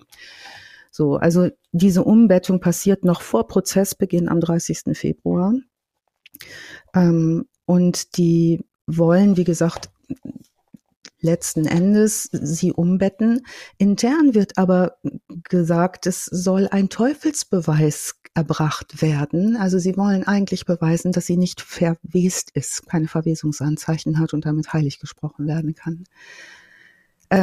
Diese Exhumierung wird tatsächlich durchgeführt. Die Eltern dürfen nicht dabei sein. Bei der Öffnung des Sarges in der Leichenhalle sind neben dem Leiter des Bestattungsinstituts und dessen Helfern der Bürgermeister von Klingenberg, ein Vertreter des Landratsamtes und 2 Polizisten anwesend. Annelieses Eltern und ihre Schwestern, Renz, die Wallfahrtsleiterin, die Nachbarn und so weiter, dürfen nicht dabei sein. Draußen fahren Busse vor, wie zu einem Wallfahrtsort. Es gibt Schaulustige. Also dieses Pressespektakel, alles von der Presse begleitet, findet in Klingenberg deutlich nochmal statt. Pfarrer Renz sieht sie nicht, die Leiche. Er sagt später, er habe nicht gedurft. Zeugen beobachten allerdings, dass er umgedreht sei von selber und gar nicht erst hingegangen. Die Öffnung des Sarges geschieht übrigens, das Bestreben des Vaters war, eine Ordensfrau hat eine Vision gehabt. Ne? Die hat gesagt, guck da mal nach. Ja, der Prozess beginnt, wir machen es relativ kurz, wie ihr euch vorstellen könnt, jeder beschuldigt jeden. Die Priester werden zur Verantwortung gezogen, die sagen, das waren die Eltern waren in der Verantwortung. Ne? Wir sind nicht Mediziner, wir sind Theologen, das weiß auch jeder, wir exorzieren nur. Die Eltern sagen, wir können es nicht gewesen sein, wieso sollten wir es gewesen sein? Wir haben doch vertraut, der Exorzist hat gesagt, man stirbt nicht an einem Exorzismus. Ja, sagen dann die anderen, aber sie ist ja auch verhungert und nicht an einem Exorzismus gestorben. Und da ist dann ganz zum Schluss eine Aussage der Eltern, dass es ja ihre eigene Entscheidung gewesen sei, weil sie voll willens war und strafmündig und volljährig. Das sehen die Richter deutlich anders und verurteilen den Pfarrer Renz und die Beteiligten. Muss ich ganz kurz nachgucken, dass ich jetzt keinen Quatsch erzähle im Urteil. So, ist andersrum. Beantragt werden von der Staatsanwaltschaft Geldstrafen. Und es gibt keinen Strafantrag gegen die Eltern der Anneliese Michel, weil die Staatsanwaltschaft sagt, die haben genug gelitten, die haben ihr Kind verloren. Die Richter gehen weit über das geforderte Strafmaß hinaus und verurteilen den Renz, Josef und Anna Michel zu jeweils 6 Monaten Freiheitsstrafe, ausgesetzt 3 Jahre auf Bewährung. Also wird anerkannt wegen unterlassener Hilfeleistung, dass wir es hier mit einer Straftat zu tun haben und infolge dieses Prozesses und der gesamten Geschehnisse rund um den Fall Anneliese Michel wird Exorzismus ohne Anwesenheit eines Arztes seitens der Kirche verboten. Und der Fall ist schon im August in Dokumentationen, wird er durch die Presse gejagt und aufgearbeitet, zum Beispiel mit einer Reportage, 45 Minuten lang, Tod durch Teufelsaustreibung, ist eine ARD-Reportage. Was schlimmerweise auch geschieht, ist, dass sämtliche Tonbandaufnahmen auch vor Gericht gehört werden, dass Tonaufnahmen auch verwendet werden und dass damit auch nochmal so nach dem Tod eigentlich die Persönlichkeitsrechte der Anneliese Michel extrem verletzt werden. Also wenn man es von der Warte aus sieht, was da an Fotos durch die Presse geistert und an Aufnahmen, das ist alles wirklich nicht besonders schön. Ja, es gibt einige Rezeptionen, Beispiel der Exorzismus der Emily Rose, das ist der wohl berühmteste, ne? Dann gibt es einen Film aus 2006, der einen relativ realistischen Blick nach Öffnung dieser Archive auf die Geschehnisse wirft. Das ist so der am realistischsten dran ist, der heißt Requiem. Vielleicht habt ihr von dem schon gehört. Der ist 2006 gelaufen, relativ gut gemacht, in Dokumentationsstil, aber eben ein Spielfilm. Dann so Low-Budget-Horrorfilme wie zum Beispiel der Exorzismus der Anneliese M. Theaterstücke, Musikgruppen befassten sich immer wieder. Also auch da wird immer wieder Bezug auf den Fall Michel genommen. Wer sich interessiert, vieles von dem, was wir heute gehört haben, kommt direkt aus der Dissertation der Fall Anneliese Michel, Kirche, Justiz und Presse. Viel zu viel, um es in eine Folge zu packen, aber hochspannend, sich anzugucken, was auch dieser Fall angestoßen hat, dann an Veränderungen. Was mich besonders beeindruckt in negativer Weise ist, dass wir ja nicht über das Mittelalter sprechen. Ne? Wir sind ja immer noch im Jahr 1960, 70, 75 und da gab es ja schon Psychiatrie, da gab es ja schon irgendwie Psychiater, Neurologen, keine Ahnung. Ja. Dass das dann heutzutage noch passiert, das hat mich ein bisschen verwundert in dem Fall. Ja, und das ist wirklich so, dass ich auch ständig, wenn ich was gelesen habe, daneben nur geschrieben habe, auweia, euer Ernst. Wirklich, muss ich sagen, das gibt's doch gar nicht. Ne? Wie kann man denn so an solche Dinge glauben? Was tatsächlich später geschehen ist, nach Beendigung des Prozesses, ist, dass die Eltern der Anneliese Michel eine Kapelle neben ihr Haus gebaut haben. Da sind Leute hingepilgert. Ne? Also die haben tatsächlich dann aus ihrer Tochter noch so eine Heilige gemacht. Das Haus der Anneliese Michel, der Familie Michel, wurde dann später so ein Lost Place und angeguckt. Das ist auch irgendwann mal abgebrannt in den 2013er Jahren. Haben es vermutlich Satanisten angesteckt. Die Tischlerei da nebendran ist auch abgebrannt. Also diese Schreinerei des Vaters. Das hatte wohl noch ein Schwiegersohn übernommen. Für so einen ganzen Ort ist das ja auch eine Katastrophe eigentlich, dass sowas da passiert ist, oder? Weil das ja, kriegst du ja aus den Geschichtsbüchern erstmal nicht mehr raus. Und es gibt ja immer noch Idioten, die sich darauf beziehen und irgendwas dahin fahren. Genau. Ja, und viele Gruppierungen sagen auch, das ist eine Heilige oder wollen sie heilig sprechen lassen. Also man findet dazu ganz viel. Wenn man das mal googelt, gibt es eine Seite, wo ich mich schon gefragt habe, ob Klaas Häufer-Umlauf das weiß. Die heißt Gloria TV. Das ist tatsächlich auch mal so eine Christensektenseite, hätte ich jetzt mal vorsichtig fast gesagt. Und da kann man diese ganzen Aussagen nachlesen und was die bedeuten und was man damit machen soll als Christ und wie man das finden soll, was die Anneliese Michel da so gesagt hat angeblich. Ja, das ist faszinierend. Das ist so Märtyrertod fast schon. Ja aber aus deren Sicht. Ja.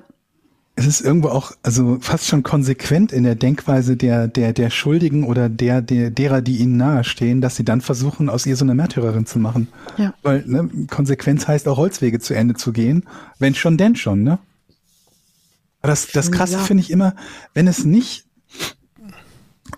diesen Umstand gegeben hätte, dass sie dabei ums Leben gekommen ist, dann hätten wir zum einen etwas, was wie so eine absurde Satire wirkt, was einem irgendwie keiner glaubt, weil da irgendwie einer dümmer ist als, sich trotteliger und absurder anstellt als der Nächste. Ja.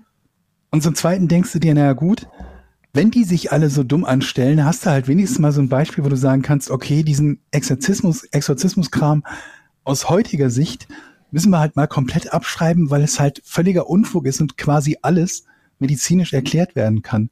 Wenigstens sind wir dann diese Geschichte los, aber zum Teil ist ja das Letztere zumindest ein bisschen passiert, ne? Ja. Also Exorzismus ist ja alles andere als, ich weiß nicht, ob es das überhaupt noch mal in Deutschland gab, also erlaubt von der Kirche gab und nicht von irgendwem dann zu Hause ausgeführt. Also in Deutschland gibt es das, wenn du mal Exorzismus Berlin googelst, da findest du freie Anbieter, die das machen. Ja gut, freie Anbieter kannst du natürlich für alles vermutlich finden, ne? Aber die sich auch so eine christliche Glaubensgemeinschaft dann nennen. Also wie diese Gemeinschaft, die auch diese Pilgerfahrten da gemacht hat, die sind viele, ne? Diese kleinen Freigemeinden. Ist das legal? Ja, offenbar. Also du darfst ja Glaubensfreiheit. Ja. Die Anwälte übrigens der Eltern der Anneliese Michel haben natürlich auf Freiheit plädiert, weil sie die Grundrechte der Eltern verletzt sahen in Sachen Glaubensfreiheit und Ausübung. Ja, also da haben wir eine Parallele zu den Grundrechtsdiskussionen, dem hat der Richter nicht stattgegeben. Krass.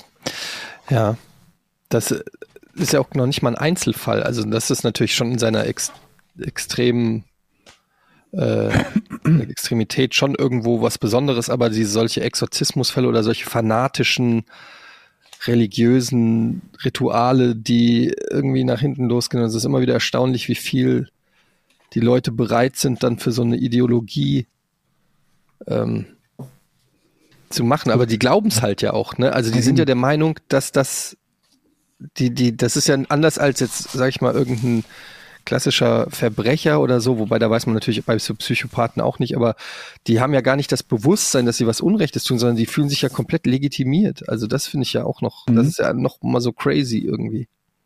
Ja, und das ist, glaube ich, auch das Problem, warum das nicht, bitte? Und das ist eine unheimliche Macht, ne? Ja. Das ist einfach eine sehr, sehr große Organisation. Ich glaube, der Faktor des wirklich dran Glaubens ist aber der Hauptfaktor, ne? Ja. Also der ist ja allgemein bei Religionen sowieso schon der Hauptfaktor, das daran Glauben. Aber da hat ja sonst keiner irgendwas Besonderes von, ne? Da hast du ja jetzt nicht irgendwie, dass du da irgendwie die Reichtümer hast oder sonst was. Im Gegenteil, es ist vermutlich unglaublich anstrengend und viel Arbeit oder so. Weil die Leute glauben halt, jemandem zu helfen und etwas Gutes zu tun, ne? Ja. Aber das hast du ja sogar schon, weiß ich, wenn du irgend so ein Selbstmordattentäter nimmst, der sogar bereit ist, für diese Ideologie sich selber in die Luft zu jagen, der geht ja auch davon aus, dass er da was richtig... Ja. Also der denkt sich ja nicht einfach, ich bin einfach nur ein Mordanschlag, sondern er denkt sich, ich mache das ja, weil das hilft.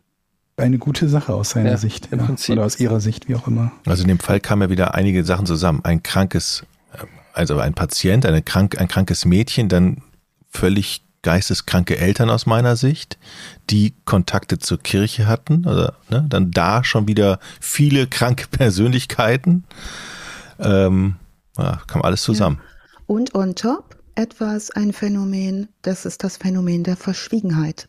Mhm. Wir halten das im Kleinkreis, wir reden hier nicht drüber und du trägst nichts nach außen. Und dieses Schweigegelübde hat viel dazu beigetragen, dass das so passieren konnte. Zu hören war es in dem Haus nicht. Das Zimmer der Anneliese Michel ging zu den Weinbergen raus. Es war akustisch in der Nachbarschaft nicht zu hören, was da passierte, und da wurde viel geschrien. Aber wir kennen auch dieses Schweigegelübde, Schweigegebot von mafiösen Organisationen. Ne? Mhm. Wer redet, fliegt. Ne? Wer redet, kriegt ein Problem. Und das hat hier dazu beigetragen, dass das so sehr lange auch gehen konnte. Gab es eigentlich hinterher irgendeine Äußerung von Seiten der Kirche? Ein Bedauern? Ja. Ganz viel. Es wurde ganz viel informiert, es wurde ganz viel diskutiert. Das könnt ihr euch gar nicht vorstellen, was es da an Talkshows auch zu dem Thema gab und öffentlichen Äußerungen. Der Vatikan hat das mit großem Interesse, Rom hat das verfolgt, den Fall. Und da hat es natürlich auch danach Veränderungen gegeben. Das würde jetzt zu weit führen, dauert sehr lange, aber da war ganz, ganz viel hinterher in Bewegung. Da ist die Kirche richtig in Schwung gekommen, nachdem das passiert ist. Deshalb ist auch jetzt das Thema in Deutschland recht tabu seitens der Kirche. In anderen europäischen Ländern sind Exorzismen, in Polen, in Italien etc. Man könnte fast sagen Tagesgeschäft. Nach wie vor. Irrer Fall. Wie so oft, ne? Irrer Fall. Vielen Dank, Alice, für die Recherche, wie immer. Sehr, sehr intensiv und detailliert. Danke euch, lieber Etienne. Hat Spaß gemacht, wieder mal zuzuhören. An dieser Stelle erwähnen wir doch gerne nochmal unsere Steady-Seite. Da kann man nämlich alle Folgen nochmal werbefrei hören. steadyhq.com/vorn ist unsere Seite und da kann man uns auch unterstützen. Machen auch schon eine Menge und verlinken wir nochmal in den Shownotes. Ne? Mhm. Genau. Jo. Gut, dann vielen Dank fürs Zuhören. Und danke Alice, danke Georg, danke Jochen und bis zum nächsten Mal. Tschüss. Vielen Dank euch. Tschüss.